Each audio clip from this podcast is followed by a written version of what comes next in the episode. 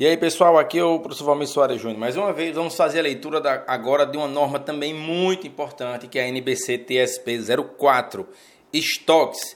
Stocks, né, já que a gente está falando da NBC TSP, é na perspectiva do setor público, beleza? Lembrando que para adquirir esse material em PDF, você acessa o meu site www.profvalmirsoaresjúnior.com.br. Tá no link, tá o link aí na descrição do episódio seja lá onde você estiver ouvindo, qual agregador que você usa.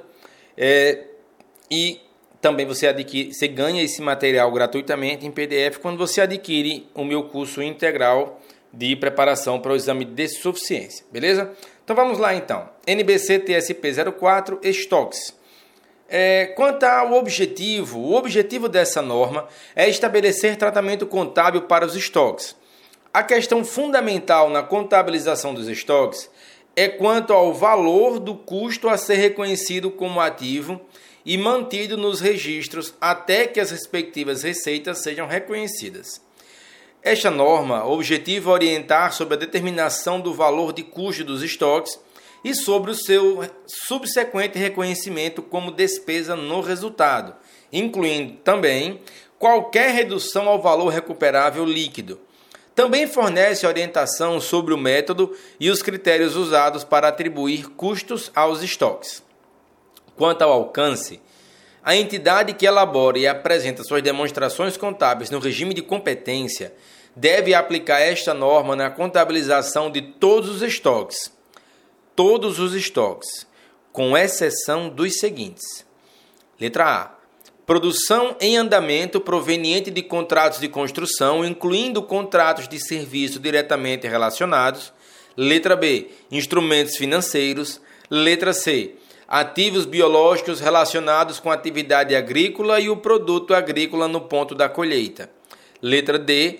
Serviços em andamento proporcionados sem custo ou por valor irrisório cobrado diretamente do beneficiário. Esta norma não se aplica também à mensuração dos estoques mantidos por, aí aqui eu só trago mais dois casos, produtor de produtos agrícolas e florestais, produtos agrícolas após o ponto da colheita, minerais e produtos minerais, na medida em que eles sejam mensurados pelo valor realizável líquido, de acordo com as práticas estabelecidas nesses setores. E letra B, operadores é, broke traders de comandites que mensurem seus estoques pelo valor justo deduzido dos custos de venda. Nesse caso, as alterações desse valor devem ser reconhecidas no resultado do período em que se tenha verificado a alteração. Sobre algumas definições que eu considero muito, muito importantes, os termos a seguir são usados nesta norma com os seguintes significados: Custo corrente de reposição é o custo que a entidade incorreria para adquirir o ativo na data da demonstração contábil.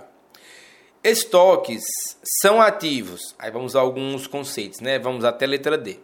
Estoques são ativos na forma de materiais ou suprimentos a serem consumidos no processo de produção. Letra B. Na forma de materiais ou suprimentos a serem consumidos ou distribuídos na prestação de serviço. Letra C. Mantidos para venda ou distribuição no curso normal das operações ou em processo de produção para venda ou distribuição. Quanto à definição de valor realizável líquido, é o preço estimado de venda no curso normal das operações, mesmo menos os custos estimados para a conclusão e os gastos estimados necessários para ocorrer a venda troca ou distribuição.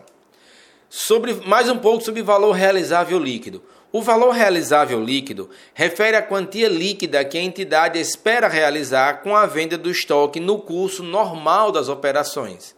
O valor justo reflete a quantia pela qual o mesmo estoque poderia ser trocado entre compradores e vendedores bem informados e dispostos a isso, em ambiente de mercado. O primeiro é o valor específico para a entidade, quando a gente fala em valor realizável líquido. Ao passo que o segundo já não é, quando se fala em valor justo. Por isso, o valor realizável líquido dos estoques pode não ser equivalente ao valor justo deduzido dos seus gastos necessários para vender, já que estamos tratando de dois conceitos distintos.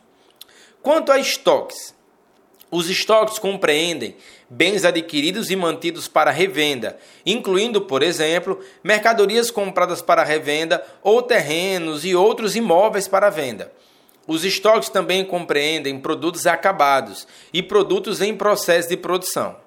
Estoques também incluem matérias-primas e materiais aguardando utilização no processo de produção e bens adquiridos ou produzidos pela entidade para distribuição a terceiros gratuitamente ou por valor irrisório, como, por exemplo, livros didáticos produzidos por autoridades de saúde para doação a escolas. Em muitas entidades do setor público, os estoques estão relacionados com a prestação de serviços e não com as mercadorias compradas e mantidas para revenda, ou os bens produzidos para venda. No caso de prestação de serviços, os estoques incluem os custos do serviço, tal como descrito no item 28 da norma, para o qual a entidade ainda não tenha reconhecido a respectiva receita, orientação quando quanto ao reconhecimento da receita vai ser, você pode encontrar lá na NBC TSP 02, receita de transação com contraprestação. Os estoques no setor público, aí aqui eu vou apresentar uma lista grande. Os estoques no setor público podem incluir munição, material de consumo, material de manutenção e expediente, peças de reposição para instalações industriais e equipamentos, exceto aquelas tratadas em normas de ativo imobilizado, estoques estratégicos, por exemplo, reservas de energia, estoques de moeda não emitida, materiais de serviço postal mantidos para venda, por exemplo, selos, serviços em andamento incluindo materiais educacionais ou para treinamento, serviços a clientes, terrenos e propriedades para venda, certo? Então, lista uma lista grande do que pode, é, pode incluir. Lembrando que, claro, esse rol não é taxativo. Não são apenas esses os únicos estoques no setor público. Aqui é uma lista grande, mas é uma lista exemplificativa. É, mensuração de estoques. Os estoques, objeto dessa norma, devem ser mensurados pelo valor de custo ou pelo valor realizável líquido, dos dois ou menor, exceto quanto o disposto nos itens 16 ou 17 dessa norma for aplicado. Quando os estoques tiverem sido adquiridos por meio de transação sem contraprestação, o custo deve ser mensurado pelo valor justo na data do seu recebimento. Estoques devem ser mensurados pelo menor valor entre custo e o custo corrente de reposição quando são mantidos para distribuição gratuita ou por valor irrisório ou para consumo no processo de produção de bens a serem distribuídos gratuitamente e por valor irrisório. Aqui uma pontuação minha, a depender do tipo de estoque, existem classificações distintas, por isso que é bom dar uma olhada, dar uma olhada com bastante atenção nessa norma. É, quanto a custo dos estoques, o valor de custo dos estoques deve incluir todos os custos de aquisição e de transformação, bem como outros custos incorridos para trazer os estoques à sua condição e localização atuais.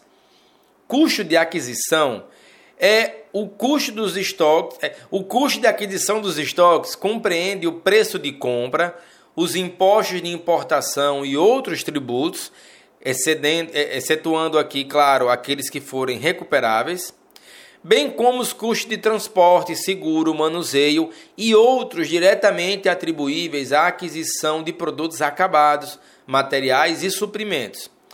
Descontos comerciais, abatimentos e outros itens semelhantes devem ser deduzidos na determinação do custo de aquisição. Quanto a custo de transformação, os custos de transformação de estoques em elaboração para estoques de produtos acabados são incorridos principalmente no ambiente de produção. Os custos de transformação de estoques incluem os custos diretamente relacionados com as unidades produzidas, tais como mão de obra direta, também incluem a alocação sistemática de custos indiretos de produção, fixos e variáveis, que sejam incorridos para transformar os materiais em produtos acabados. Os custos indiretos de produção fixos são aqueles que permanecem relativamente constantes, independentemente do volume de produção, tais como depreciação e manutenção de edifícios e instalações fabris, máquinas e equipamentos e custos de administração da fábrica. Os custos indiretos de produção, variáveis, são aqueles que variam diretamente ou quase diretamente com o volume de produção, tais como materiais indiretos e certos tipos de mão de obra indireta. Quanto aos critérios de mensuração de estoque, o custo dos estoques de itens que não são normalmente intercambiáveis e de bens ou serviços produzidos e segregados para projetos específicos deve ser atribuído por meio de identificação específica de seus custos individuais. A entidade deve usar o mesmo critério de valoração para todos os estoques que possuam a mesma natureza e o uso para a entidade. Para estoques com diferentes naturezas ou usos, por exemplo, certas commodities utilizadas em um segmento ou mesmo tipo de commodities usadas em outro segmento, o uso de critérios de valoração diferentes pode se justificar. A diferença na localização geográfica dos estoques e nas respectivas regras fiscais por si só não é suficiente para justificar o uso de critérios de mensuração de estoque distintos. O custo dos estoques que não sejam tratados nessa norma, especificamente no item 32, deve ser atribuído pelo uso do critério primeiro que entra e primeiro que sai, conhecido como PEPS, ou pelo critério do custo médio ponderado. A entidade deve usar o mesmo critério de valoração para todos os estoques que tenham natureza e usos semelhantes para a entidade. Para os estoques que tenham outra natureza ou uso, pode-se justificar diferentes critérios de valoração. Aí aqui uma observação minha, tal qual na contabilidade aplicada, a contabilidade geral aplicada ao setor privado, é, não é utilizado o, o EPS, um método do último que entra, primeiro que sai. Ou é PEPS ou é média ponderada. Continuando, quanto a valor realizável líquido, o custo dos estoques pode não ser recuperável se esses estoques estiverem danificados. Caso se tornem total ou parcialmente obsoletos, ou se os seus preços de venda tiverem diminuído. O custo dos estoques pode também não ser recuperável se os custos estimados de conclusão ou as despesas estimadas a serem incorridas para realizar a venda, a troca ou a distribuição tiverem aumentado. A prática de reduzir o valor de custo dos estoques para o valor realizável líquido é consistente com o ponto de vista de que os ativos não devem ser reconhecidos por quantias superiores aos benefícios econômicos futuros ou potencial de serviço que se espera sejam realizados por meio de venda, troca, da distribuição ou de seu uso. Quanto ao reconhecimento no resultado, quando os estoques são vendidos, trocados ou distribuídos, o valor contábil desse item deve ser reconhecido como despesa do período em que a respectiva receita é reconhecida. Se não houver nenhuma receita, a despesa deve ser reconhecida quando as mercadorias são distribuídas ou o serviço é prestado. A quantia de qualquer redução dos estoques para é, o valor realizável líquido e de todas as perdas de estoque deve ser reconhecida como despesa do período em que a redução ou a perda ocorrer. A quantia de qualquer reversão de redução de estoques deve ser registrada no período em que a reversão ocorrer como redução do item reconhecido como despesa do período em que a reversão ocorreu. Galerinha, ficamos aqui então concluindo a leitura dessa norma resumida, né? Eu fiz a, o resumo das normas para fazer a leitura aqui para vocês nesse podcast. Lembrando que esse material está disponível para venda no meu site e também e você adquire gratuitamente quando você se inscreve no curso de preparação para o exame de suficiência. Valeu, galera. Forte abraço, bons estudos e até mais.